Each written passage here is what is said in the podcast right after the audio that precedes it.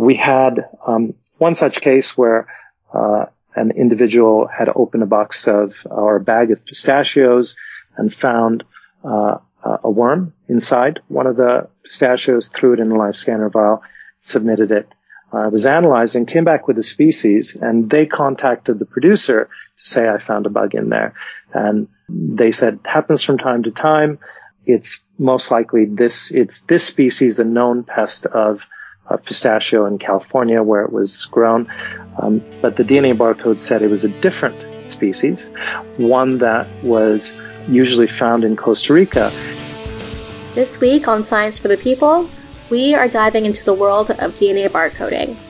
We'll learn about the International Barcode of Life with Dr. Mehrdad Hajibabaei, Associate Professor in the Department of Integrative Biology and the Center for Biodiversity Genomics at the University of Guelph. Then we'll be discussing how you can contribute to the field of DNA barcoding with Sujeevan Ratnasingham, Associate Director of Informatics and Adjunct Professor at the Center for Biodiversity Genomics at the University of Guelph. With me is Dr. Mehrdad Hajibabaei. Mehrdad, welcome to Science for the People. Hi, how are you? Good, how are you? Uh, happy to be with you today. So, Mehrdad, you represent Canada on the Scientific Steering Committee for something called the International Barcode of Life Consortium. And from now on, we're going to refer to that as IBOL for short. Um, in fact, you helped to establish it. So can you give us a brief overview of IBOL and your role with it? Yeah, so um, IBOL is uh, a, a, coalition of uh, scientists and uh, science uh, uh, managers uh, from around the world that goes back quite a number of years, almost 18 years ago. this idea of using DNA sequences to identify organisms um, uh, started to uh, to build up uh, around the publication that came uh, from uh, Paul Hebert's lab at University of Guelph. And uh, at that time, I, I joined the lab uh, uh, early in, in, 2003 to uh, to work there as a postdoctoral fellow. And obviously, like any other new ideas, it went up and down in terms of you know receptivity and funding and so on. And we had quite a long journey to to get here. Uh, like barcoding is now established as a um, an identification method, a scientific uh, approach for uh, identifying biodiversity, and uh, there are a number of initiatives, and IBOL um, is uh, the largest one. And uh, the one that is rooted in the origin of this from our university at Guelph. And um, and again, uh, it's uh, it's now spread uh, around the world, and uh, uh, barcoding as a technique has evolved, and is like uh, using more modern technologies in genomics, computational approaches. but the concept and, and the idea is to to facilitate understanding biodiversity um, through the use of DNA and genomics information, and so uh, so we are uh, now establishing uh, various types of uh, programs, and um, and IBOL is sort of an umbrella uh, consortium to to manage those either in every different countries or regions, or depending on the applications. there are various types of projects and and project organizations for um, for conducting uh, barcoding and uh, and and uh, making use of this this approach. Can you go into some detail about your personal involvement with IBOL? Yes. So as I mentioned, uh, after I uh, finished my PhD in the University of Ottawa, uh, I, I actually attended a, a, a, presentation by, by Paul at in Ottawa and in Museum of Nature, and uh, I uh, I decided to join his team. Uh, at that time, obviously, this was a very early stage, and uh, we were building uh, the lab, and so I I think it was uh, it was a great opportunity for me, but also a risky one because it was a new idea, new project, but. I felt I can contribute given my expertise in molecular evolution and bioinformatics, and and so uh, so I moved to Guelph as a postdoctoral fellow. And, um, and I I uh, helped uh, Paul and and other colleagues uh, to to sort of establish. Uh, barcoding uh, networks and uh, international work, you know, within IBOL. And but I also built my own research program. I transitioned into a professor position, and I established my lab. And my lab is um, mostly involved with with the newer sequencing technologies and, and, and using barcoding in for larger scale environmental and ecological uh, analysis. And um, so we established a new approach called metabarcoding, which takes advantage of the newer sequencing technology, and it does not require um, separating organisms. So it's sort of a, a, a, derivative of barcoding, but still sort of rooted in the concept. So I uh, so I, I, continue my research. I have a research group uh, with uh, postdocs, uh, graduate students, technicians, and uh, as as you mentioned, I'm also uh, affiliated to the Department of Integrative Biology. I do teaching um, and uh, involved in various academic activities. but within the IBOL, I um, I've had various roles in terms of chairing different committees, and currently I um, I I coordinate the the efforts that we have in Canada with various uh, projects, various agencies, and uh, and again, I, I, sit on the science committee and uh, I work closely because the secretariat of IBOL is placed is based in Guelph in our Center for Biodiversity Genomics. So uh, so there's a group of us that are very much uh, associated to this initiative from from the beginning of it, and uh, and we will help the scientific community or agencies, NGOs, industry, whoever is interested in this, uh, to uh, to build up linkages, to educate them, to to do uh, R and D in various uh, ways to uh, to to get the message across and to uh, to build this up. From what I understand, the major purpose of IBOL is to create a database, right? A database of these DNA barcodes for various species that can be shared among scientists around the world. Is that correct?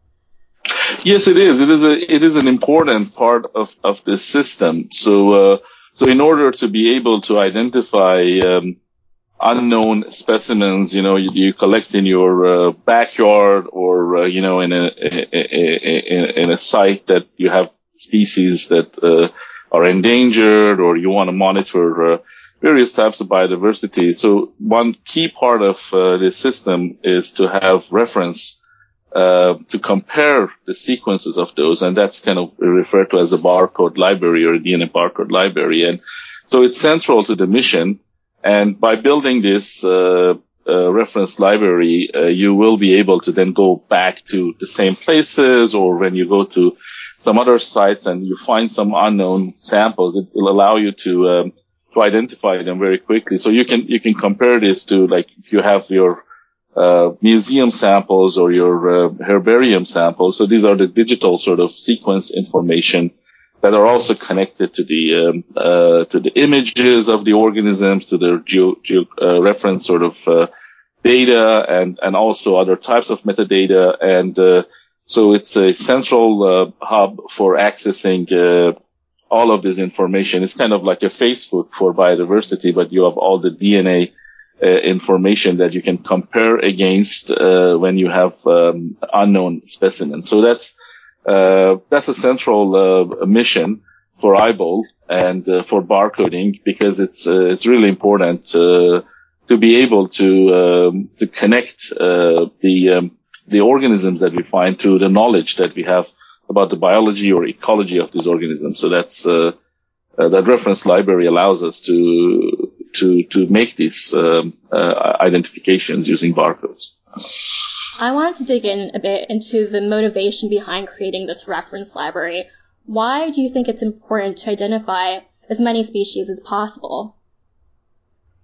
Well, um, from a scientific standpoint, the species are, are units of biodiversity, and uh, like there is considerable debate about the uh, definition of a species. I mean, that's uh, uh, within the scientific community, but by and large, we uh, uh, we have accepted the species to be the units, and that's been studied and used for hundreds of years. And sort of the modern taxonomy is like built around this concept of the species. And so, um, uh, in order for us to, I mean, the species identification is central to any any type of biological analysis or inference or question uh, from scientific standpoint, from socioeconomic uh, side of things, uh, from the food that we consume to uh, to pharmaceuticals that uh, come from uh,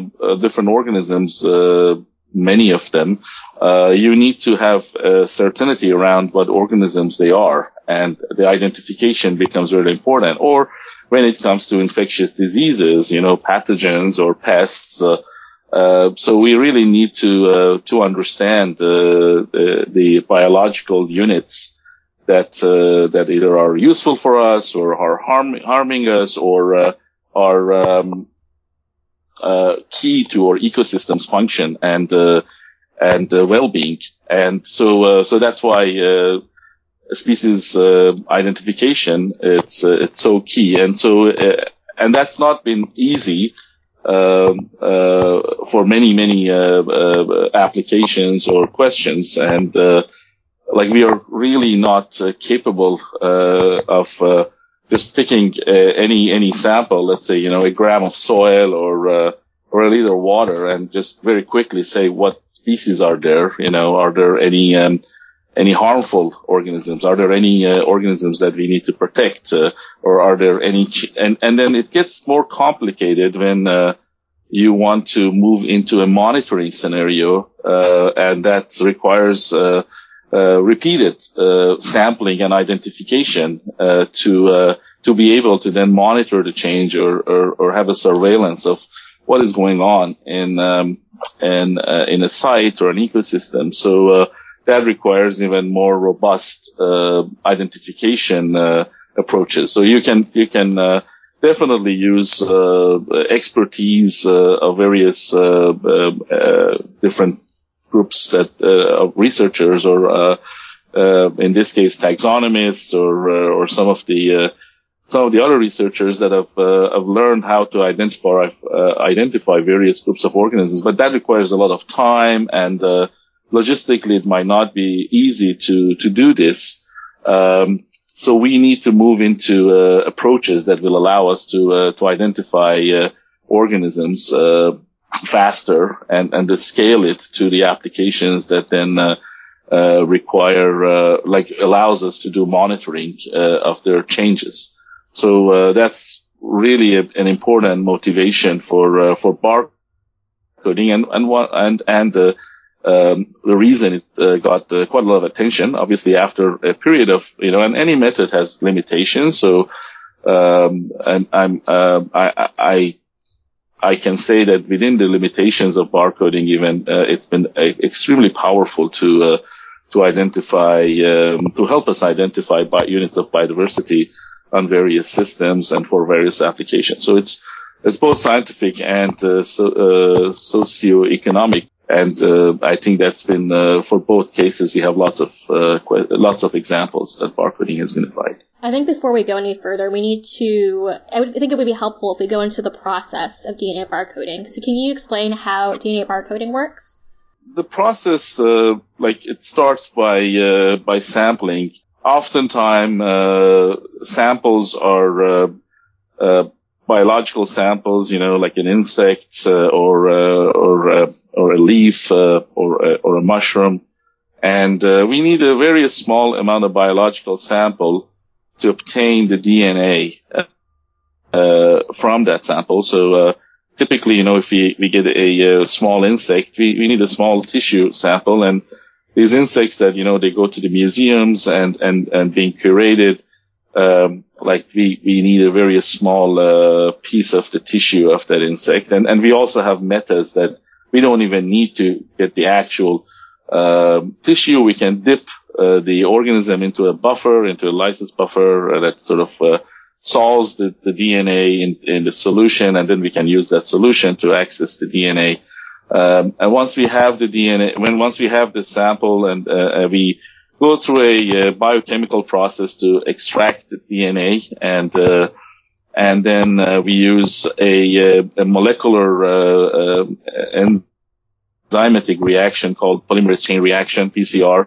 that's also used in a lot of diagnostic tests these days, and that will allow us to um, to to zoom in on the markers, the DNA barcode sort of uh, gene or genes, uh, and um, and amplify that signal, that DNA. So there's like a photocopy machine uh, for for the DNA. So we we make a lot of copies of it uh, within the, um, uh, the, the reaction tube or test tube. It's a very small sort of a scale. These are all happening in microliter, and um, and then um, then is the uh, the reading of the DNA, which is this DNA sequencing that uh, is another sort of uh, reaction that uh, again it's various types of technologies that now exist for it. And um, and once we, we we read that then we basically uh, get the uh, ACGT these sort of alphabets of DNA uh, in in something that is very similar to a text file that and there are some quality scores associated and to it. And then that that will be our digital sort of signature of, of the species, the barcode, uh, and um, which is a very, very small portion of its genome uh, that we have read for identifying uh, the organism. And uh, that goes to the database together with all these other metadata and images of the specimens and uh, and is stored there. And um, and this this process repeats. And uh, you know, and usually we do this in uh, in sets of, uh, you know, once we get the specimens, it's sort of, there is a logistical and sort of a workflow that, uh, we, uh, we will sort of bring these, uh, to, uh, the PCR, DNA extraction, the PCR and sequencing, but it happens in units of 96 or 384 in a high throughput, fashion. And, so that it facilitates, scaling it up and being able to, to process a large number of these uh, these specimens in, in a facility like uh, the one in Guelph or in other facilities around the world uh, that this is happening. So you, you can really do this at any scale. I mean, I'm I, am i am explaining it more on a uh, sort of a larger scale, but uh, but it can be done on like much smaller numbers of specimens that one needs to identify. And currently, there are uh, technologies that allows us to do this in in a mobile lab or in a in a um, in a more sort of uh, the same point that you want to identify the organism in the field or in uh, in remote sites. But but the process is is very similar. Uh, essentially, you need to uh, extract the DNA, amplify the signal, and sequence, uh, read the sequence, and uh, and then place it in a database. And if it's an unknown specimen, you will go to a database or use a computational tool that will allow you then to compare your unknown sequence to all those other sequences that are in the database. And that's the process of bioinformatics, uh, which, uh, which, uh, is like a database search, uh, uh, but there are algorithms that like will, will allow us to put some certainty on, on these identifications. And, uh, we can, we can say with like even use some similarities and relatedness of these organisms to, to, for example, say what, what group they are related to. So if we don't even have the exact match in a database, we can say what is the closest match. And that, that's uh, uh, very helpful given that you may not have the exact same organism in the library. Is it possible to identify a brand new species using DNA barcoding? Has that happened before? Yes. I mean, it's uh, part of the uh, excitement about uh, having a new tool. Um, is discovering new species or discovering new units of biodiversity. And, uh, and it actually was, uh, like one of the big, uh, um, uh, motivations for, for using DNA barcoding for research communities also being able to go through all these specimens that they collect in various parts of the world and, uh, it helps them uh, identify them and, and discover new species or, or in many cases, we've had, species that using, um, you know, characteristic like morphological, physical kind of appearance of those specimens, sort of the more traditional, conventional approaches. Uh, we could not uh, say how many species. We, we all put them as one species, but then when you use the DNA barcoding, and uh, you will see that they're uh, different in their DNA barcode sequences. Uh, then you will go and gather other types of information from their habitats, from the food they eat, or um, a, a, or or give it like a closer look uh, under the microscope and like like look at their characters more uh, carefully, and you will see that uh, yes, you're you have more than one species in this group of specimens, and there are some really uh, key uh, publications uh, and discoveries that came um, from barcoding and continues to uh, because we have a lot of unknown biodiversity on on the planet and uh, uh, and a key application of DNA barcoding is to facilitate identifying those and and um, and and allows us to better understand you know where we need to conserve uh, uh, biodiversity and and uh, like again, you cannot protect something that you can't measure. So so that's the key thing for us to be able to bring those uh, uh, robust measurements through DNA barcoding for uh, for various sectors of society that are interested and, and are mandated to to protect biodiversity and um, and environment. And what kind of samples are needed to collect DNA? How big do these samples have to be? Yeah, the um, we can work with a very wide range of samples. Remember, here you're sampling for DNA, and DNA is a very very tiny mo- molecule, and is there are many many copies of it. Uh, essentially, every cell in our body carries uh, the DNA, and uh, so we uh, we need very small amount of samples, and uh, like if you have like a little uh, fly, typically a, a, small leg of a fly is, is enough for us. And, and there are some uh, samples that we can't even easily see with the with our eyes, but still there is plenty of DNA in those. So um, so yeah, and it can be a, a, partial sample, you know, from a small leaf, for example. Um, as I said, all, all, the different types of tissues and, and different organisms, they do have DNA. And there are examples of using barcoding in, um, various types of samples. So it's, uh, it's, it's very robust in this case. So you don't need, like, for example, to have, uh, flowers of the plants to be able to say what plants they are um, uh, the same way that uh, you know uh, we we do this in sort of traditional approaches. Uh, you can have like any type of tissue, and uh, once you read the DNA barcode, uh, you'll be able to tell what the species it is. But it's not necessary to harm the organism or the specimen um, in order to collect its DNA. Is that right? Well, I mean, it's there is the sample collection part. And uh, there are methods that people have come up with in terms of getting uh, DNA of uh, of organisms with, without sort of, especially on the larger ones, you know, uh, like like saliva or blood, you know, large mammals and uh, that that type of organisms. But on tiny uh, life, like bugs or and some other groups, you you get an actual physical specimen, an individual, and that goes into the museum for curation. And we use a very small portion of that. But for bigger ones that uh, we want to make sure that uh, we have methods that are not in, not invasive to those organisms.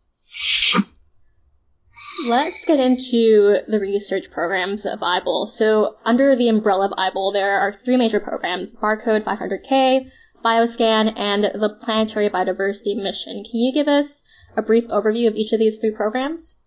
Yeah, the uh, these are actually the uh, sort of the uh, the continuum of of barcoding uh, initiative within the IBOL consortium. So they are really not like uh, coexisting programs. They are like barcode 500k uh, was what the the um, the program's mandate in um, earlier years of uh, IBOL. I think it sort of started uh, in, um, if I remember, it was 2012. I'm, I'm not sure about that, but it's a it's a project that ended and uh, and now um, finished by 500,000 species uh, being barcoded, uh, and um, and 25 countries participated.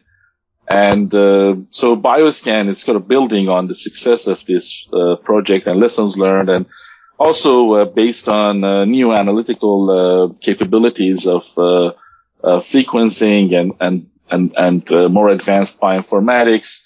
Uh, so so Bioscan is the current project that will will bring this coverage of the species to 2.5 million by 2026 and um, and then the planetary biodiversity mission is sort of our moon uh, moonshot project, which uh, is uh, sort of again we're building uh, uh, the capacity and sort of we are la- moving towards launching the the planetary biodiversity uh, mission that is is hopefully going to deliver the um, um, barcode uh, coverage for all the species, all the eukaryotic multicellular species, and uh, by 2045. That's that's the plan. Data that's being produced by these programs is it accessible to the public, or is it only meant to be used by scientists?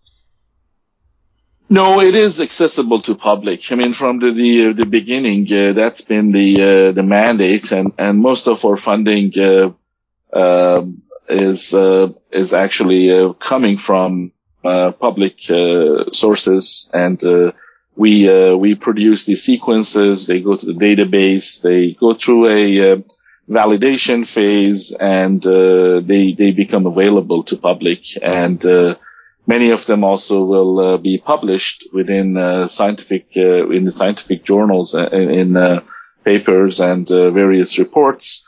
So so the, the, the goal is to have these sequences available, uh, you know, in, um, in various forms in the sequence itself, you know, in publications, the information comes in the publications and so on as well.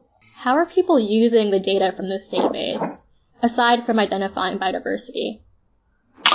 Well, there is quite a lot of research uh, that's uh, rooted in um, in DNA barcoding, and as I mentioned, there's uh, scientific questions uh, that uh, are in various disciplines, uh, they they do require robust species identification and biodiversity identification. And uh, I can give you a couple of examples. You know, for example, in um, in understanding the ecosystem health and the status of ecosystems, or researchers use these groups of organisms that they call them bioindicators. And this is some of the work that I do in my lab is uh, uh, is focused on this. And uh, for example, in freshwater, we have uh, these tiny mac- larvae of macroinvertebrates that's been used as a um, bioindicator group. And um, but if you if you can if you access these organisms and, and, look at them, you will see that it's not that easy to characterize them. And and the models that e- ecologists have built uh, and environmental scientists have built for this bio monitoring uh, program is all um, um, deeply um, dependent on species identification, identification of the biodiversity of these uh, bioindicators, because essentially they respond to environmental change, you know, differently. You know, if there's a chemical in the water, if there is some uh, changes in the water flow, so these bugs uh, uh, uh, you know, their um, their um, their composition, their biodiversity changes, and uh, because it's their habitat is, is, changing, and this has been a extremely useful approach, but but also a bottleneck, especially in countries like like ours in Canada, to scale these uh, types of uh, monitoring uh, projects. so barcoding has come to, to really aid this endeavor by uh, by establishing the barcode reference libraries of these bioindicators.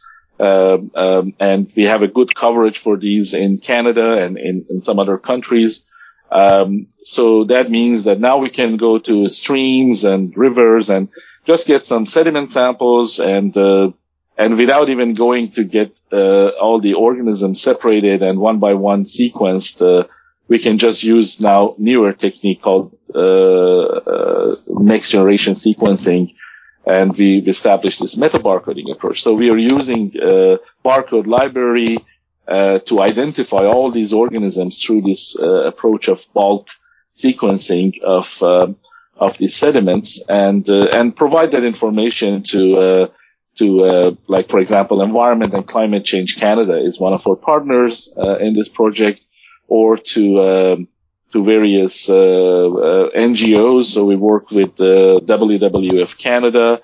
we work with Living Lakes Canada, and so and, and or any other group or industries that work in the in the region are regulated to to pro, to protect the you know water um, water resources in the region and work with again, regulators, in this case, Environment and Climate Change Canada can, can use these approaches as well. So this is one example. The other one uh, that, uh, again, is sort of focused on a very targeted uh, species identification is to identify um, uh, organisms that uh, are uh, considered endangered or invasive alien organisms in the system. Again, we can we can uh, use barcode library. If you have a signature of those in your library, then any unknown specimen that comes, uh, you can very quickly uh, barcode it and uh, and match it against the library and see if they belong to the checklist of your protected species or invasive species uh, or pests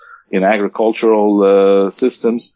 So so yeah, these are some of the sort of more um, um, um, kind of societal application, but they do also have a lot of scientific um, uh, uh, kind of inquiries that are based on uh, DNA barcoding, um, and uh, and the barcoding itself is um, is like is a research program that uh, a number of researchers are working towards making this uh, system better from sampling uh, to uh, uh, sequencing and and also a lot of work goes in um, bioinformatics and computational methods that are used to uh, to identify and make sense of all this data that is generated in, in a very large volume.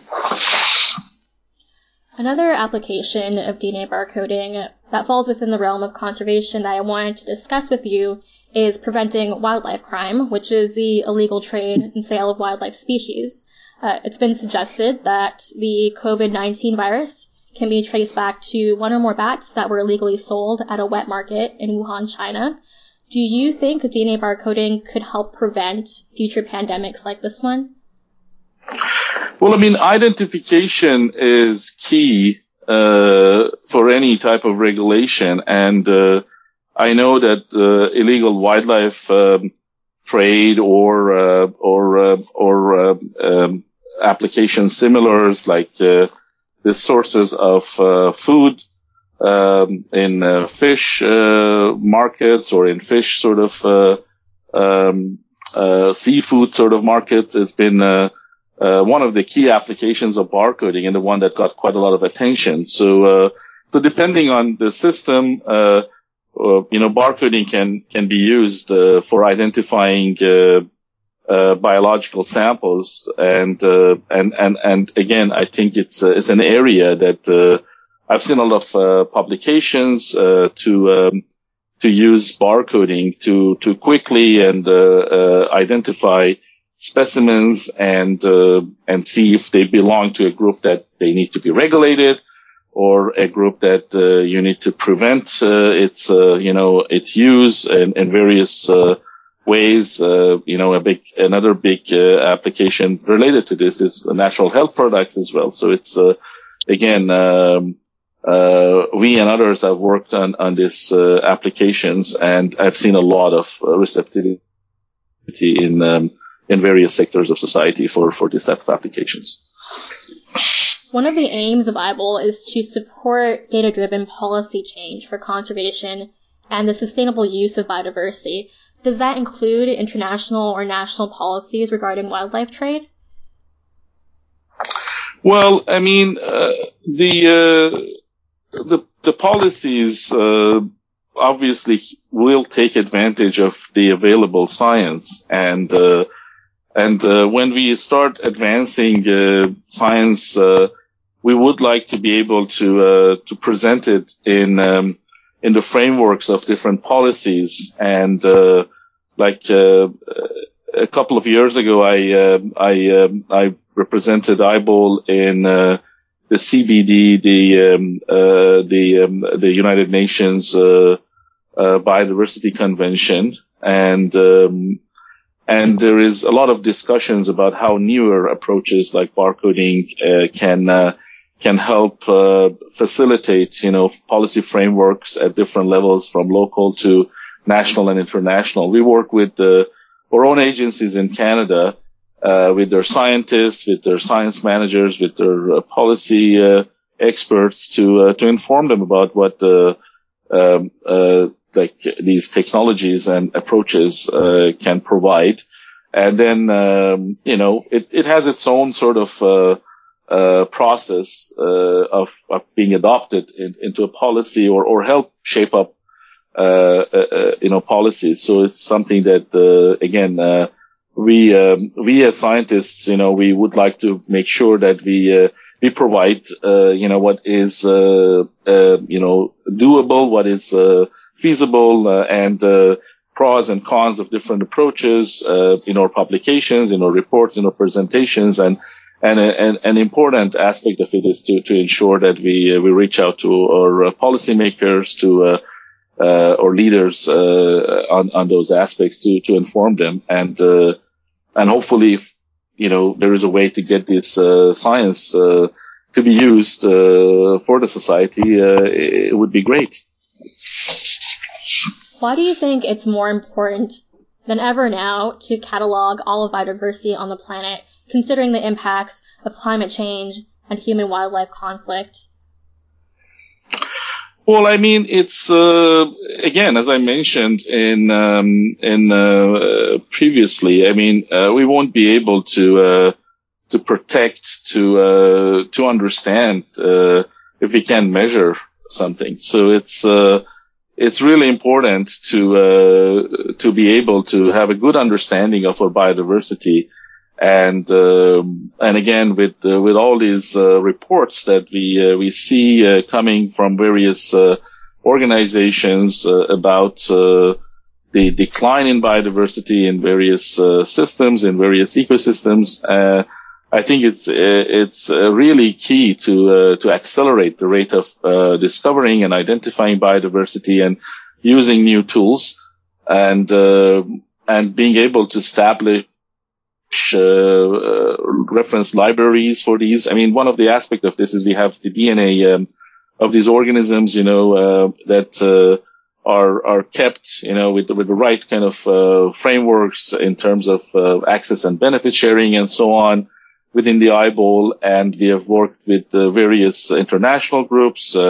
UN and various other, you know, organizations in, in, in the nations that are involved to ensure that uh, you know like we uh, we uh, we do this work so that it can be benefiting the societies uh, in future and and again these days uh, that uh, we are um, under a lot of you know scenarios of environmental distress from various types of stressors it's really important to to bring in better tools for environmental stewardship and and barcoding is uh, is a key tool for uh, for uh, for biodiversity analysis.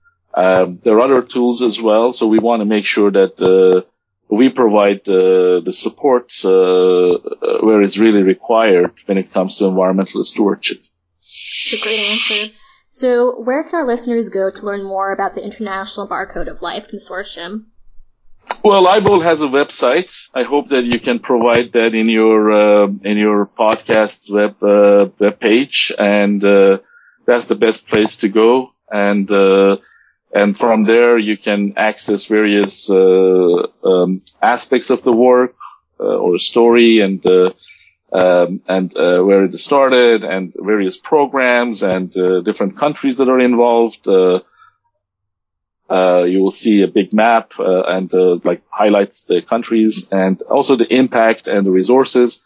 Um, and yeah, there are a lot of uh, other, uh, uh, you know, websites. A lot of countries they have their own uh, barcode network and barcode sort of resources uh, that uh, in different languages. So it's um, it's been it's been a privilege to work with some of the international partners for us.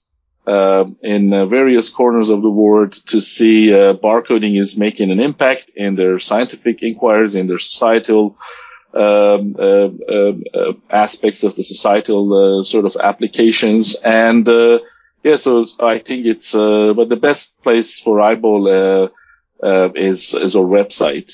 And uh, within the University of Guelph, uh, we have the Center for Biodiversity Genomics and its own website. So the activities that we have in Guelph and orchestration of the work that is happening within IBOL in Canada uh, is, is also reflected some of the work that uh, we do in building capacity in uh, in uh, genomics and bioinformatics and collecting and sampling organisms. They're all reflected as well in uh, our uh, Center for Biodiversity Genomics and and my own research is is showcased in, in my lab's websites and and again I'm happy to to uh, to answer questions of your audience. If they reach out, we have uh, we have a uh, or manager of uh, communications that uh, is very um, very uh, proactive and very able in in developing you know relationships and answering questions and connecting. enthusiasts to the right researchers in the countries that we have within the consortium. So, uh, so, so all of these uh, types of approaches. Mehrdad, thank you so much for your time. Oh, thank you very much. And uh, yeah, it's uh, it's great to talk about the barcoding. It's always good. Thanks. That was Mehrdad Hajibabaei. Up next, we have Sujeevan Ratnasingham.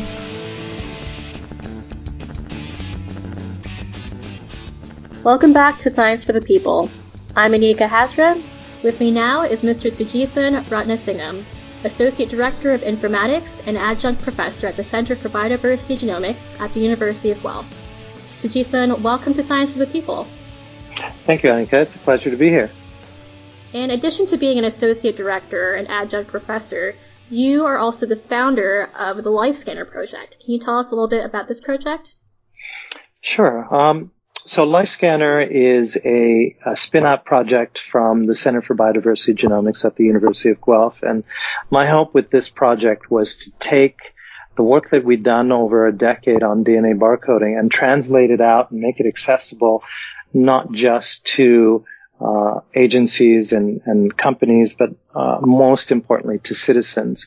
Um, and this was based on my experience with what GPS and and mobile technology did uh, for for the current generation, where it really transformed access to information.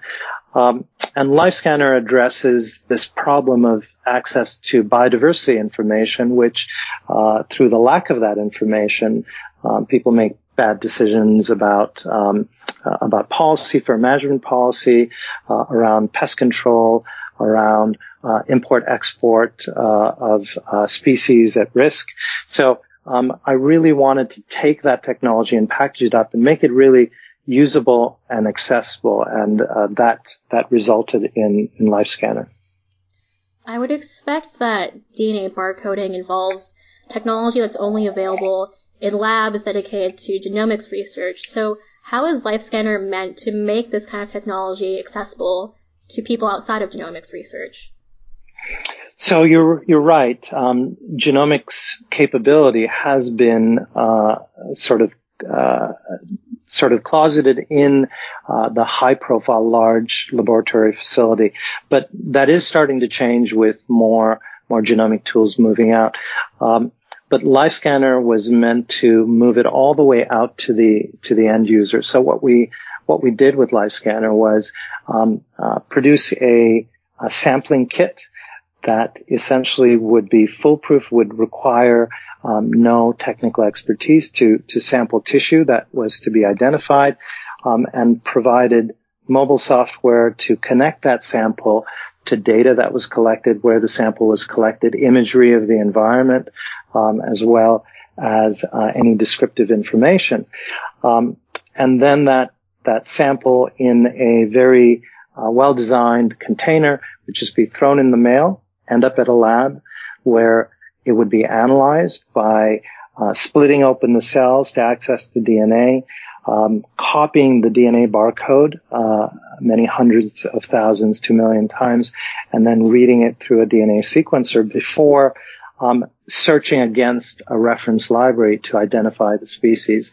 And then once identified, that information, along with all the information collected um, about that species, um, would flow right back in a seamless manner to the individual's mobile device. So you get a ding, and you would uh, you'd be able to see what that what that species was. So there's a delay from um, collection to identification, but it makes it possible for the average person to walk into their backyard in, in, in the most common case, find something that, um, that they are unaware of, a pest perhaps, and be able to identify it um, in a way that they couldn't possibly do before, even if they were spending hours searching on Google to try and get an accurate identification. So um, it brings together usability um, and uh, the information uh, management systems to be able to allow that that uh, data to flow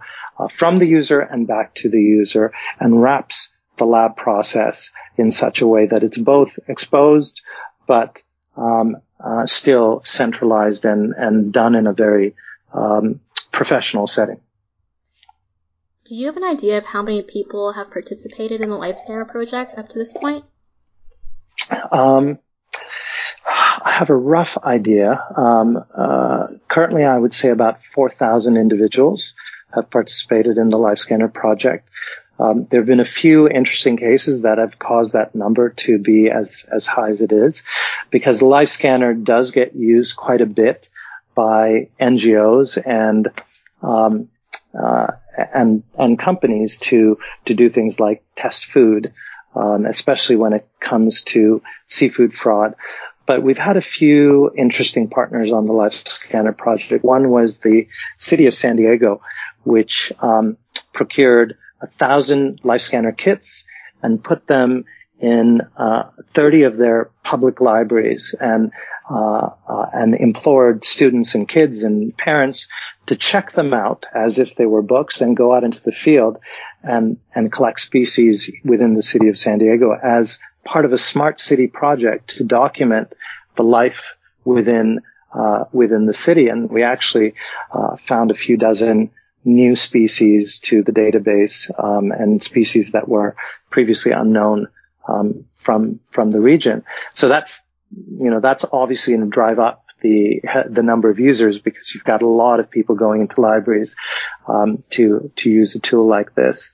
Um, we've also had uh, uh, partnerships with NGOs like uh, Sea Choice and, and the David Suzuki Foundation that has used its volunteer network across Canada, uh, along with LifeScanner kits, to uh, sample food um, at uh, at grocery stores and, and, restaurants across Canada to do uh, Canada-wide study uh, for the incidence of food fraud and, and mislabeling. So um, those kinds of cases obviously lead to a lot more people uh, using it because it's funneled through a central agency and distributed to a large number of individuals.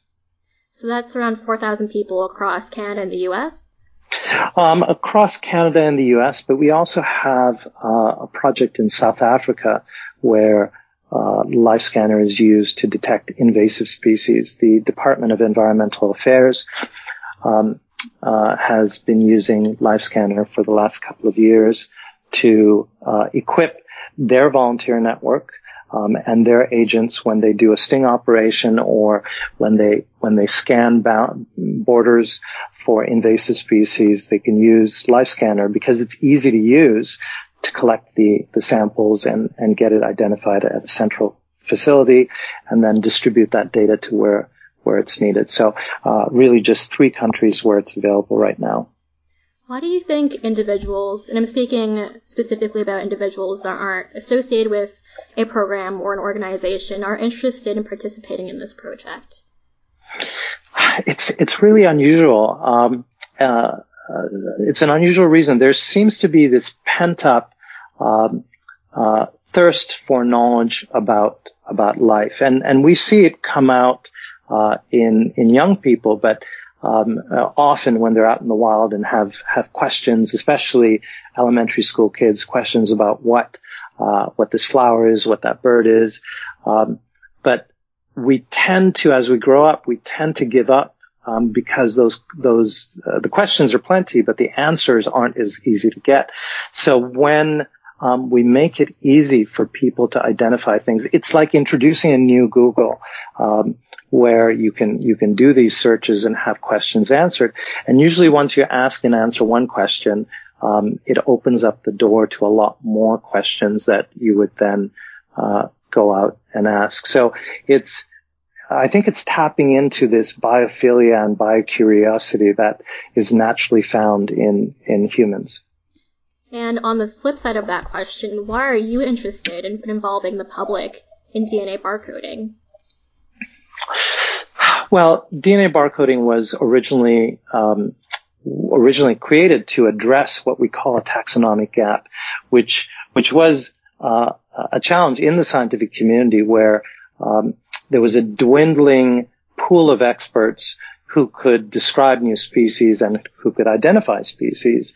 Uh, so we wanted to address that gap, and uh, DNA barcoding did a fantastic job of uh, doing the, the, the first part, which was identifying species. But um, in later years, it was found that it could actually um, demark separations between species and thus um, identify new species. And this was uh, uh, a method that I'd worked on with Paul Hebert, who's uh, the creator of DNA barcoding, uh, a system called BINs, or barcode index numbers, um, essentially assigns new species a serial number before it has a name, because the DNA sequences will tell you there's a new species there, um, but it does not match anything that's uh, that's known. So um, DNA barcoding was created to to to fix a knowledge gap. And it seemed to me that the knowledge gap spread was uh, was existing well beyond the scientific community. The knowledge gap existed in industry, it existed in society. Um, so where it existed in industry, uh, that led to um, bad policing of bioproducts like seafood um, and nutraceuticals, and uh, where uh, it existed in society, it led to a lack of uh, or a, diminished appreciation for biodiversity and the wealth of biodiversity that existed. So in in my backyard, um, visually, I could probably only identify uh, a couple dozen different species. But if I went out there and started collecting, and especially if I brought in DNA-based identification, I could probably collect hundreds um, of of species. And there's a possibility that there are some new undiscovered species uh, running around in in my backyard as well. Um, and when we did this, uh, uh, you know, when we went out to school kids to go out and collect species, um, they found uh, uh, you know, dozens of new species or previously unencountered species because most species are small and have been overlooked by uh, traditional searches uh, but from the scientific community because they just look like little brown things or they're um, just uh, hiding in plain sight because they blend into the background. Uh, and it's a tremendous effort to document the life on the planet. Um, it's one that that requires engagement of of not just scientists but uh, citizens and and and elementary school kids and and corporations because everyone has an, uh, a stake in maintaining the diversity on the planet. Okay, so walk me through the process of using the LifeScanner species identification kit. So you order the kit, you get the kit through the mail. Um, what's mm-hmm. inside the kit? Let's start with that. Sure. What's inside the kit? There are a couple of different versions of, uh, the kit, but um, what's inside the kit is uh, two or four uh, sampling vials, and each sampling vial has a uh, globally unique QR code on it, um, and has a uh, DNA preservative as a fluid inside it. It's also one that's non-flammable and non-toxic and one that's safe to ship through the mail. And so that's, that's a critical aspect of this. Um, uh, and uh, along with that are a pair of uh, plastic tweezers, um, a biohazard bag, and an instruction sheet on how to collect. Then what you would do once you received the kit and looked at what was in there, uh, you could go on to the iTunes store and download the mobile app or go onto the web on lifescanner.net um, and register your kit on, on the mobile application. So you could go with the mobile phone or the mobile application. Um, and then you'd go hunting. So if you, uh, if you already had the kit and went out into the wild or went into a backyard and saw that there was a pest eating uh, uh, your tomatoes and you couldn't identify it uh, with Google searches, you could grab it with a pair of tweezers, toss it into one of the vials and close it.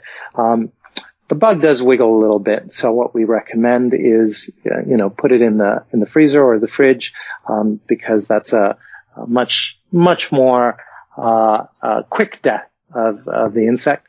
Um, and then you just shake it around a little bit, turn it upside down, leave it for five minutes, and uh, scan the vial with the mobile app. It's got a, a, a image-based barcode scanner, and you'd enter information about it. So you take a picture of the organism uh, in the vial, or if it's still outside, you could take it before you put it in the vial.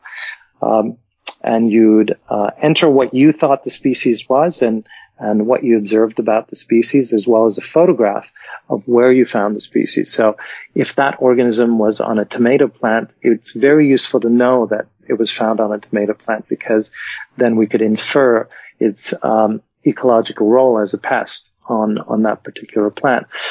But then once you have that information entered, the uh, mobile app or the web app would instruct you to submit the sample.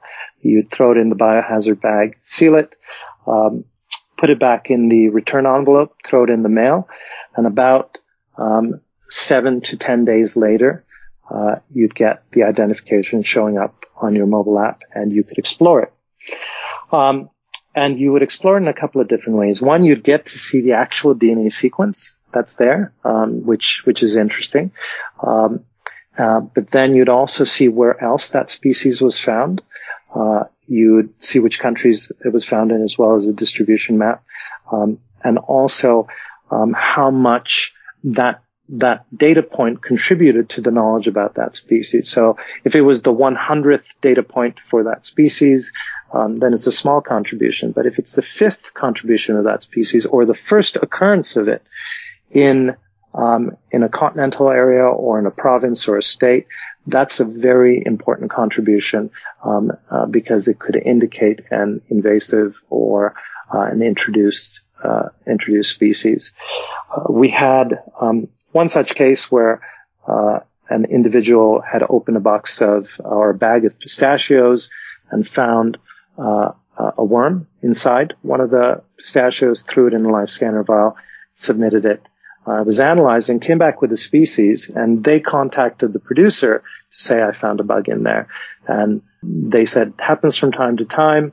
It's most likely this, it's this species, a known pest of, of pistachio in California where it was grown.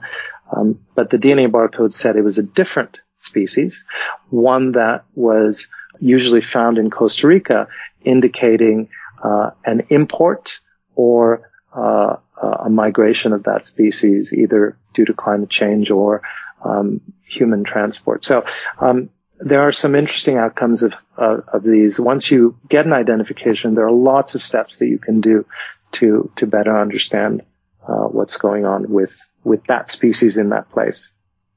What if you wanted to sample DNA from something larger than an insect or a worm? Is that possible with the kit? It is, um, and so uh, some people are have been interested in sampling fur that they found on the ground, um, and you could you could take the fur and put that in, or a feather for bird identification. Many birds will leave behind feathers. Uh, certainly, you you could get a hold of the bird and uh, and pull off a feather, but it's so much better to grab a feather from a nest or one that's fallen on the ground. And for a feather, you'd snip off the the uh, the root, if you will, um, of the feather and toss that in. You wouldn't need the, the whole feather. Most of the, the cells that we would need are in, uh, in the base of the feather. Um, with, with fur, um, you just want to make sure that the fur was clean and, and separated from any debris, and then you could shove the fur in there. Um, if, I mean, if you really wanted to get at a mammal, uh, you could swab the inside of its mouth. Uh, certainly, I wouldn't recommend this for large mammals like bears or uh, or, or big cats, but um, just a Q-tip, a sterile Q-tip could be swabbed and broken off and thrown into the vial, and that's that's quite enough. Uh, certainly, if you're looking at fish, uh, you could you could get a piece of fish. Any bit of tissue would uh, would suffice, but you'd want it to be pure tissue, uh, free of other mixtures, because uh, the method that we're using um, is first generation DNA sequencing, where you want uh, a pure sample. Uh, using second or third generation DNA sequencing, you could deal with a mixed sample, um, like for example, ground meat or a dredge. So you could scoop up a bunch of uh, bunch of material from soil and throw that in for next generation sequencing.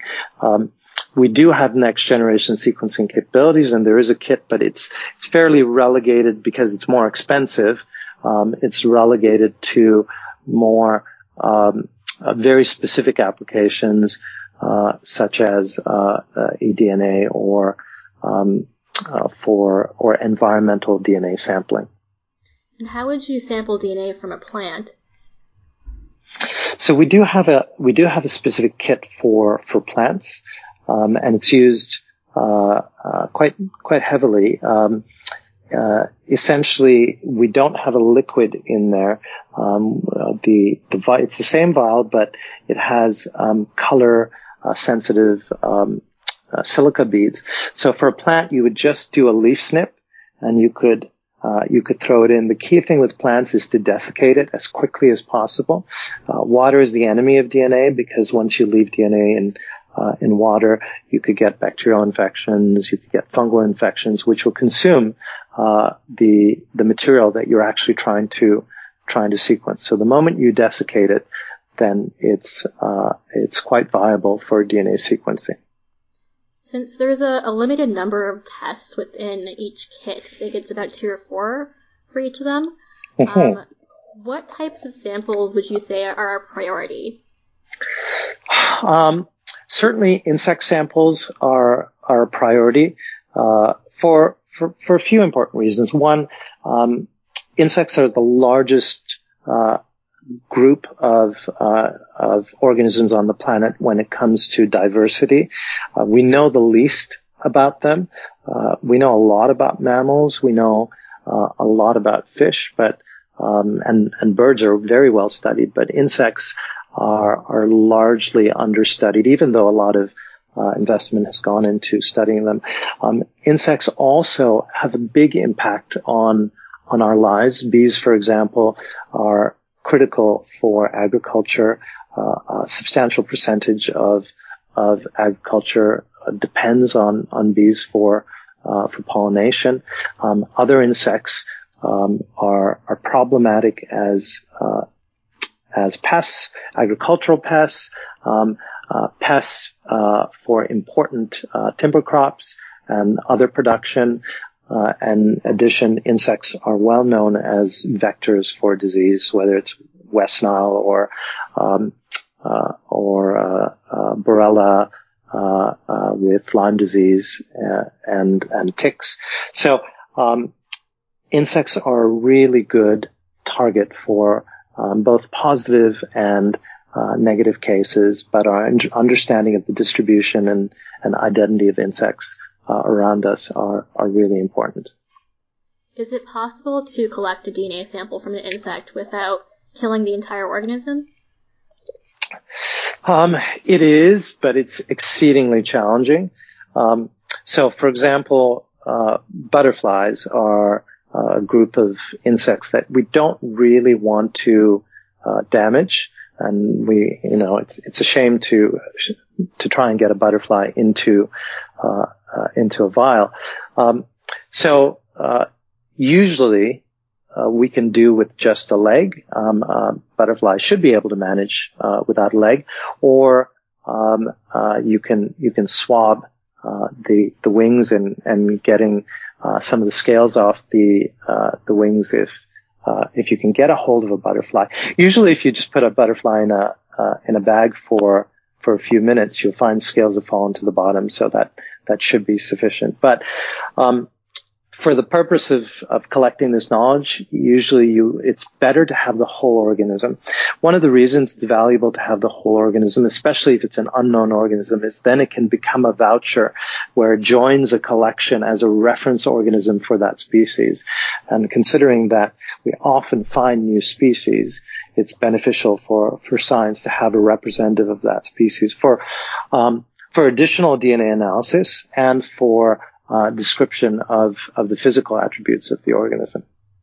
How do you expect people to use this app outside of learning the identification of, of the samples they collected? Um, so there are there are some uh, very practical applications beyond education and, and curiosity and contribution to science. So um, so one one area where we found a big interest in in LifeScanner is is around food fraud. Um, so where we're seeing it being used is uh, uh, some seafood production companies are looking at using this to certify their their food supply chain or their seafood supply chain, and basically say that they've tested it, you know, with LifeScanner and DNA barcoding, um, and and can provide that certification to uh, to their consumers. Um, but also consumers could themselves um, confirm from a particular retailer where um, if you were to uh, check a retailer for how rigorous their supply chain is, you know, a common common substitution is to replace um, to put in tilapia with a more expensive uh, uh, white white fish, um, like potentially sole or or something else. Um, so it's a good way to to collect that information, then also share it. So I sort of envision this as a trip advisor where um, if one person collects that information and shares it broadly on social media or on our system, it starts to create a ranking system where um, others can go in and verify as well. So you you you don't need to test every plate before you eat it, but if a few people were to test restaurants and, and retailers, then that information would influence other people's purchasing behavior and also influence the purchasing behavior of the buyers um, at the retailers and the restaurants so that they would ensure, invest more in ensuring that they have um, more accurate uh, supply chains. So the, the LifeScanner project actually consists with uh, some programs, past and current programs, that I assume the data is being used for and what I think you've been getting out previously. Can you um, describe in a little bit of detail what these programs are? Sure. Um, so the the seafood testing program is actually uh, quite active, um, and uh, so there are a few different groups of people involved in that. So one is um, SeaChoice and the David Suzuki Foundation, um, where they employ adult volunteers to go in and collect uh, data from across Canada, and they summarize the data and labeling information and submit it to uh, Canadian Food Inspection Agency so that they could make this data available to influence policy. The other is, uh, so coming at it from the other side is Let's Talk Science, which is an NGO that's focused on STEM education. Uh, they employ LifeScanner kits with uh, uh, with uh, high schools and uh, and and sometimes elementary schools to engage them in this sort of testing. And what that does is gives the students an appreciation and exposure to molecular biology as well as doing things like market analysis and um, and uh, experimental design for surveys. So that data comes in as well and feeds into the same pool. Um, we've also got a partnership with the Captain Planet Foundation in the U.S. that works with schools there uh, to to do a similar uh, sort of project. And um, we've done work with Oceana Canada, um, again using adult volunteers to to collect information to to pull that together. But all of this data starts to approach a critical mass where we can we can build out a framework for um, as as a guide for uh, for shopping and risk that's associated with it. Um, we haven't reached a critical mass yet, but uh, as this data starts to accumulate, I believe that we will be able to provide those kinds of recommendations at some point. Are there other types of projects you're planning to use this data for? I'm thinking maybe um, something to do with wildlife crime, um, uh, or something else along those lines. Yeah, so we do have a uh, we do have a wildlife crime project underway. Uh, it, it's not in Canada; it is in in South Africa. So um, we've we've partnered with a couple of different agencies there. Um, the uh, South African um, Police Services, the National Prosecutorial Agency, and the Department of Environmental Affairs. And we've got our academic hub at the University of Johannesburg with some great great partners there. And so essentially what um, what we're doing there is trying to enable um, uh, uh, law enforcement agents to be able to quickly um, detect cases of wildlife crime because it's quite rampant in in South Africa and um, puts not just the uh, the wildlife at risk, but also the livelihoods of uh, of the local population. There's a substantial percentage of of the GDP that depends on ecotourism, and as the population of wildlife goes down or um, is um, uh, is poached, uh, then you uh, you see a proportional reduction in that that GDP, which affects affects people.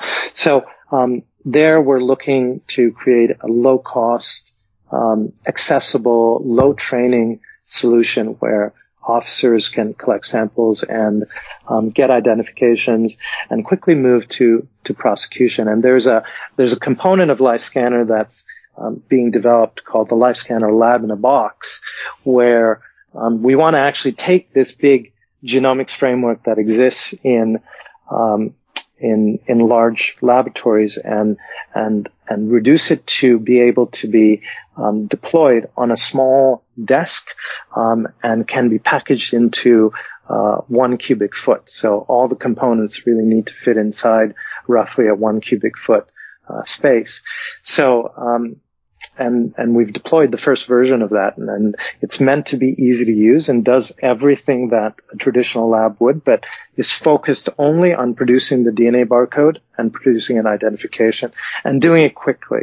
So that solution essentially goes from sample to answer in six hours, which is the time frame needed so that you can detain an individual, um, because you have to, you know, there uh, when it comes to wildlife crime, there's a whole um, uh, whole additional set of complexities around um, the rights of the individual that you're detaining that you have to deal with. Speed is is necessary, and accuracy is also necessary so that you can uh, detain the individual um, and collect the evidence with sufficient rigor that you can ensure prosecution. So there are multiple angles to this, and so we've we've developed uh, the lab in the box with the same principle of accessibility and ease of use. Uh, so that with with one week of training, a um, uh, a graduate, uh, obviously with a biology background and with a focus on molecular biology from uh, uh, a local program, should be able to utilize the the lab in the box to be able to conduct forensic tests either at the airport or um, at at a police station or or a border control station so that they could quickly get these identifications. That is very exciting. So my last question for you is where can our listeners go to learn more about the LifeScanner project? Well, you could go to um, you could go to lifescanner.net, which is the the website where uh, LifeScanner kits are available, but also uh, the results of our programs. So there's a programs page on the LifeScanner website where you can see uh, data from and access data from all the programs that I've talked about. Um, some programs are still ongoing, so the data is only released after it's vetted um, and and approved with with our partners uh, to be released to the public. But that's that would be the place I'd recommend you go. Thank you so much for your time, Sujeevan. All right, such a pleasure. If you want to learn more about Mehrdad Hajibabaei or Sujeevan Ratnasingham, you can check out their links on our website at www.scienceforthepeople.ca. Thanks for listening. We'll see you next week on Science for the People. Science for the People is listener supported. You can find us on Patreon, where you can support us with monthly donations in any amount. Your support keeps us afloat and able to keep making great new episodes, and we thank you for it. The show is produced by Rochelle Saunders and edited by Ryan Bromsgrove. We get help with special projects from K.O. Myers. Our theme song was written and recorded by Fractal Pattern, and its title is Binary Consequence. The show is hosted by Bethany Brookshire, Anika Hazra, Marion Kilgour, and me, Rochelle Saunders.